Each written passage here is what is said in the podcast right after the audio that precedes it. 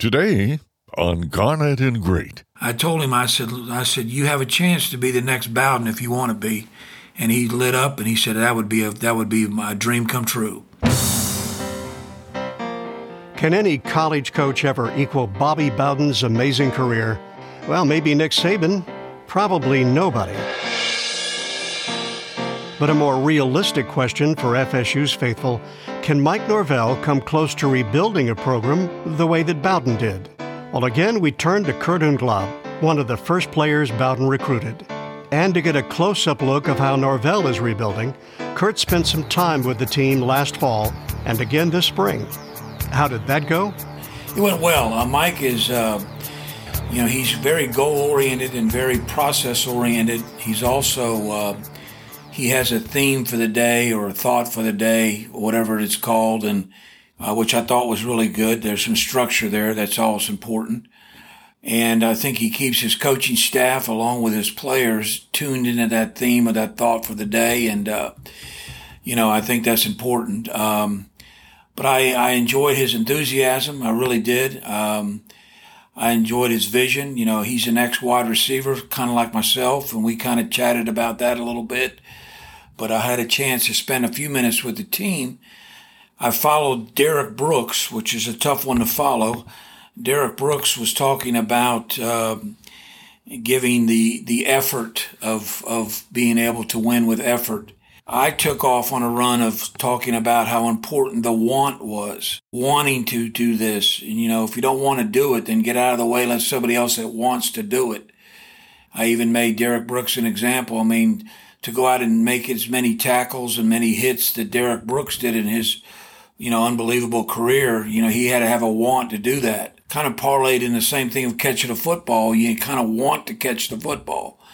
And uh, I emphasize that to the team of the want. So the want is first in my mind, and then the effort kind of goes from there. And they and they went out and they destroyed that. I think it was the last game of the season that they played, um, and they they played pretty well. There was a lot of want out there, a lot of people wanting to to be successful. That sounds like the Duke game where they won pretty handily. Yeah, I think it was Duke game. That's correct. That's correct. It was a Duke game. Yep. But you know what I've understood about spring practice so far is is that it's going extremely well, and there's a lot of players out there wanting to be there, and they're wanting to they're wanting to do what they're supposed to do, and and that's a huge step in the right direction. Plus, they got some momentum coming off that that Duke win, which is really good. You know.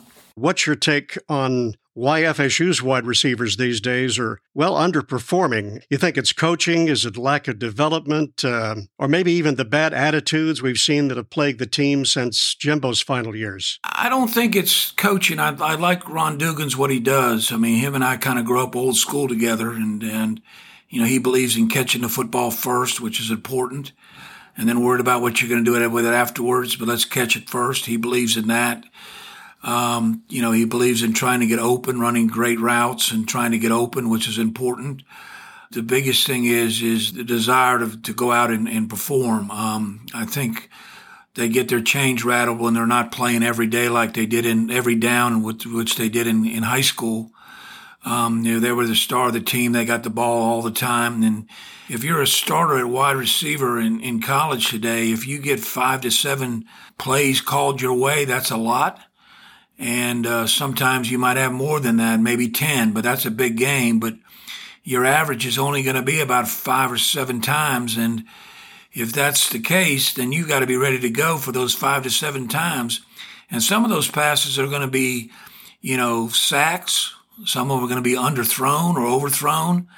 Um, so you really, you know, your chances of catching the football out of five or seven times is, you know, it's it's not that many times, and you have to really want to be able to do that. If you're limited to playing time, it could now go down to two or three times a game.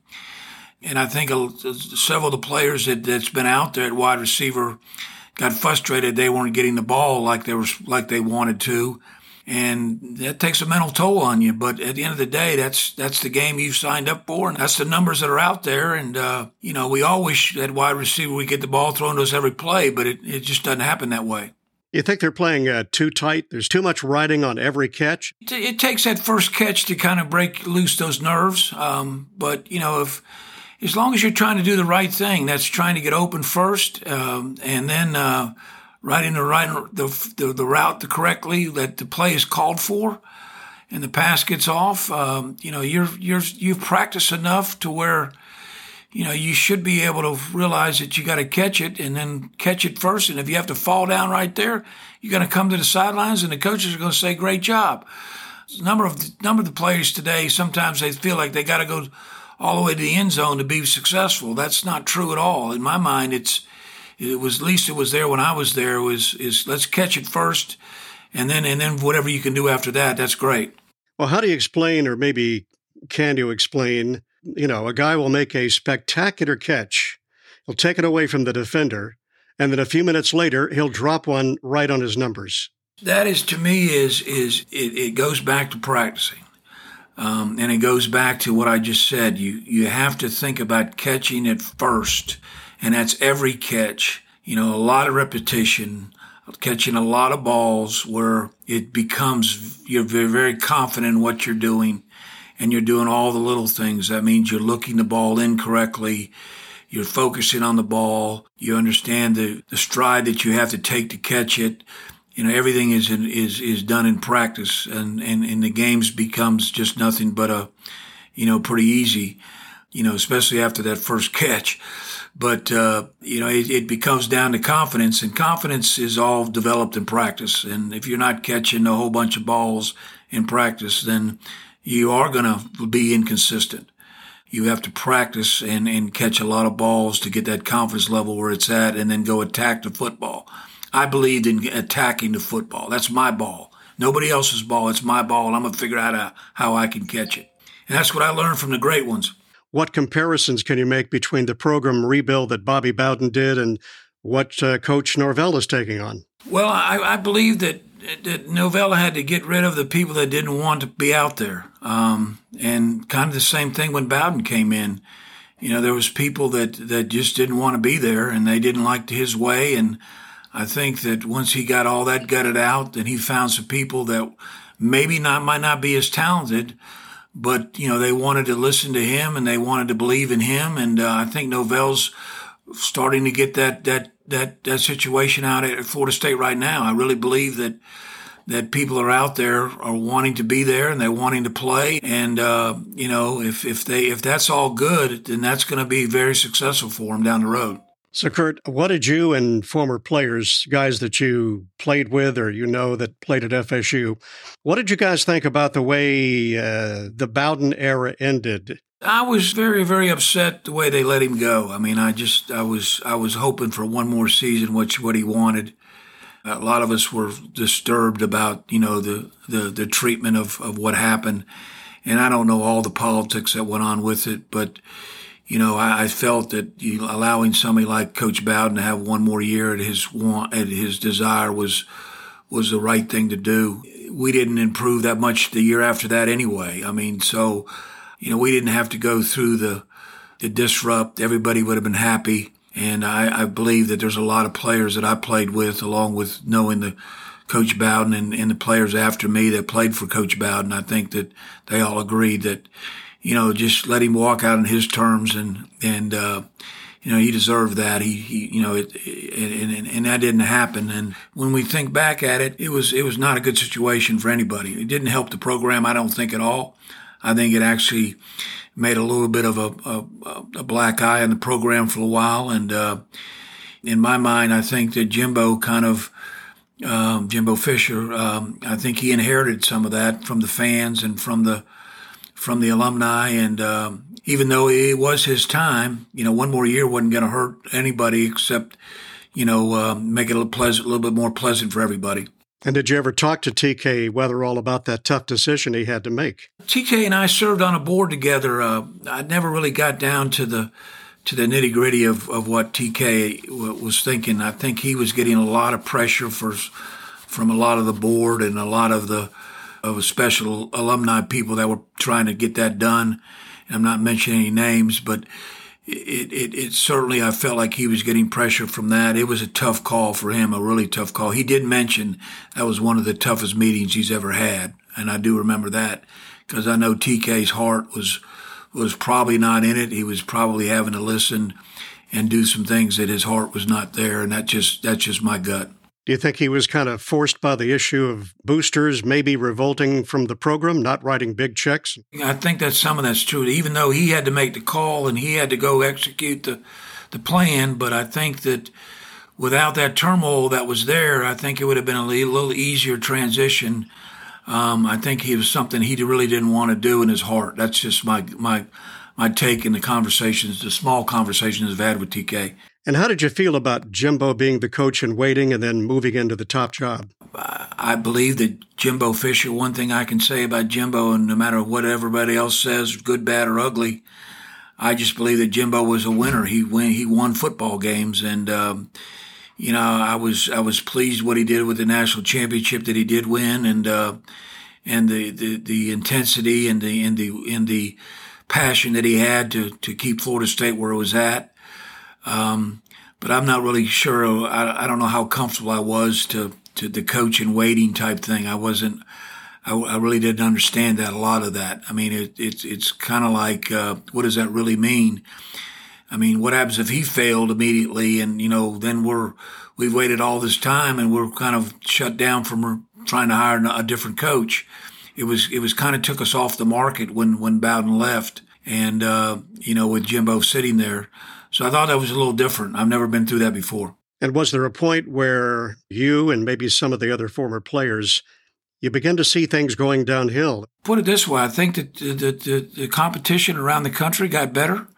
We did not get better much. Uh, we had some rough offensive, you know, play calling. We had some rough uh, offensive schemes. Um, and, and, I'm not pointing a finger at anybody, but it, it was rough there at the end of Bowden's career with Florida State. Even though Jimbo kind of stepped in the last couple years to make it better, and I think that competition kind of kind of finally caught up to Florida State a little bit, and and we just didn't take it to another level. And uh, you know, and it took Jimbo two or three years to get it back into another level. And uh, but I have to give credit to Jimbo. He's a winner. He's a, he's he's going to make a program. He's he's going to win football games, and uh, and he did that. He proved that you know, in the third year or second year as a head coach, or third year as head coach, he took it to the national championship and won it all. That was that was pretty impressive. So, did Jimbo involve uh, former players like you to come in and talk to the team and and talk about the traditions that you guys had built over the years? It wasn't myself, but there were several players. You know, we had we had some I had some guys that I played with. They were they were invited or or you know they were part of the program at the time. Um, as either assistant coaches or part of the athletic department. They, they, I know they talked to him. You know, Jimbo was all about tradition. He wanted to keep that, even though there was several things he, he, he kind of xed out, um, from the, from what Bowden had, um, which is totally his call. But, um, you know, I don't think it hurt the team, but it, it wasn't a tradition that we, that we were involved with. Living where you, where you do, right there in the Tallahassee area, did it seem like a daily soap opera, at least the last year or so? We started losing some tough, some tough ball games. Those North Carolina State games at night, we lost a couple times. In games that we would have won before, those were d- disheartening. They were always a question mark. And I felt the pressure of building, you know, with Jimbo um, big time. And, you know, he pulled it out at the end with the national championship, undefeated season. But, you know, I, I believe that. Um, in my mind, I think there was a lot of pressure to, to, to, to make that happen. Well, then came the Taggart hire. Yeah, that was a political hire, what I understand. There was a lot of coaches, and I have nothing against Willie Taggart personally, but I don't, I don't think he was the right guy for the job. And I felt like uh, we did a poor job of recruiting a, a head coach, turning down some people that we could have had, or at least interview wise. Very little interviewing, very little um, you know, searching. Um, it was like, you know, Jimbo was gone and Taggart was there. And it was like, wow, how did that happen so quick at Florida State?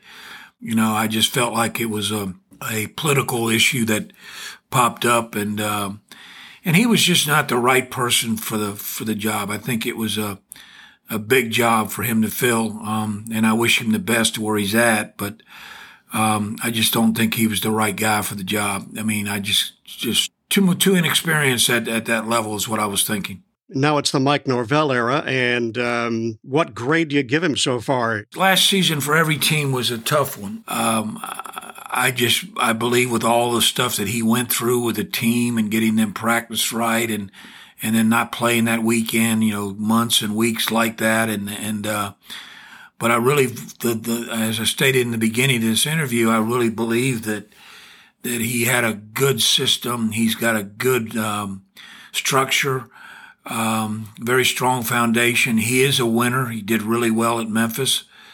And, uh, you know, I love his offense. Um, and I just think he needs to just continue to, to get the players that he needs and he wants and, and they want him. I think it's going to be pretty solid. Um, you know, are we going to go undefeated next year? Probably not. Are we going to win more than we lose? Probably yes. Um, but I, I, do believe that um, that he's the right guy for, for next year and years to come. He has a chance, and I told him this. I told him, I said, I said, you have a chance to be the next Bowden if you want to be. And he lit up and he said that would be a that would be my dream come true. How do you compare the intensity? Certainly, Bobby seemed like a laid back coach, but everything I've read and heard, he had the fire inside. Norvell seems to have it on the outside. Is he outwardly, you think, and inwardly as intense, maybe more intense than Bobby? He presents himself three times more intense than Coach Bowden is, but you know he was a players coach. He was he he knew his players and he knew what buttons to push to make you perform. And uh, you know I'm hoping that that Norvell has that same strength. It sounds like he did at Memphis. You know his players in Memphis loved him and that's important because when you love somebody and you want to play for them, that's that's that's a big edge right there. You know, football is a team sport. It's not a, it's not an individual sport. It's tough to win by yourself. You need, I mean, if to compete a, to complete a pass, you have to have a good good center to center the ball and a good quarterback to throw it, and plus you have an offensive line that's going to block for you, and then you have to have coaches that you know that to have with the right scheme and the right play calling to to be successful. So it's it's not one person. I, I don't care how much talent you have. It's almost it's it is impossible to win at at a at a Division One level to with one at any level to win in a football game. You know, one person. And you had a chance to go out and see Norvell's team this spring, right? I have. I went out there uh, the other day. As a matter of fact, I, I missed their Friday scrimmage. The attitude was was everybody was trying to compete. So that means they were intense. That means that they were they were trying to do the right thing to compete, and that is huge. I don't really think that um, that Taggart's uh, tenure there was that people really wanted to compete at a very very intense level. Um, and I and I think here Norvell's got them trying to compete and trying to create you know competition and getting people to really understand who they're about and what they're not about. And guess what? If they're not about it, then they got to figure out how they're going to get better at it. And that comes, now that comes into the individual level that they need to find, uh, you know, what, what am I lacking? What am I, what are my weaknesses? And, and I'm going to have to improve on those to compete. But, you know, competing and is only going to make everybody better. Well, besides the problem catching the ball now and then, it seems like FSU receivers for a while just haven't seemed to be able to get open. They can't shake the DBs and I noticed that a lot with the Taggart world. I, I noticed that a lot, and I don't know what that problem was. I don't understand it. Certainly, they play a lot of different coverage when I played, a lot more, you know, man's on, hands on, whatever you want to call it. But you know, that's that's what you're facing. So you're going to have to figure out a way to to to do that. Um, one of the things you have to do as a receiver uh, is get open, or if you can't get open you got to be somebody that can catch it in the crowd and catch it with people hanging all over you. Um, and that really is, you know, the name of the game. Your job is to go down, get open, catch the football, and that's that's all they ask you to do. And that seemed to be the specialty of you and Mike Shumann and Roger Overby back in the 70s. You know, it took a lot of um, concentration, a lot of, in my mind, you know, I learned so much from Mike and certainly from Roger that, you know, that catching the ball was the most important thing. But there's going to be times when you're not open, but there's, the ball is still going to be yours to catch. And it's, it's, it's my ball, 100% my ball. If you look at that Florida game that the three of us performed in, that was just a really good emphasis of, of how many unbelievable catches we all made, you know, because it was the attitude that that ball is coming my way and it's nobody else is going to get it except me And that started in practice. How many balls did we catch in practice and how much, you know, work we did in practice. And then the confidence in the game to know that, you know, that it's going to be a little easier in the game. That was, it was always a good thing. So, Kurt, what do you say to fans who plan to wait and see before they buy tickets and support the team again? I'm bullish. I said, go buy your tickets. Let's fill the stadium up as well as we can. I mean, that's going to help the players a lot in regards to the fan support. Again, are we going to go undefeated? No. Are we going to win a, more than we more than we lose? Yes, we will. I, I 100% believe that. You know, that's that's season number one, and then let's go to season number two. As long as we can recruit from there, you know, I think in three years from now, like Bowden did, we started, you know, in '76 at five and six, and and then uh, four years later, we're undefeated. I mean, I think that all can happen. I know it can. Garnet and Great is produced by Rich Holton, FSU class of 71. Thanks for listening. Until next time, go Noles.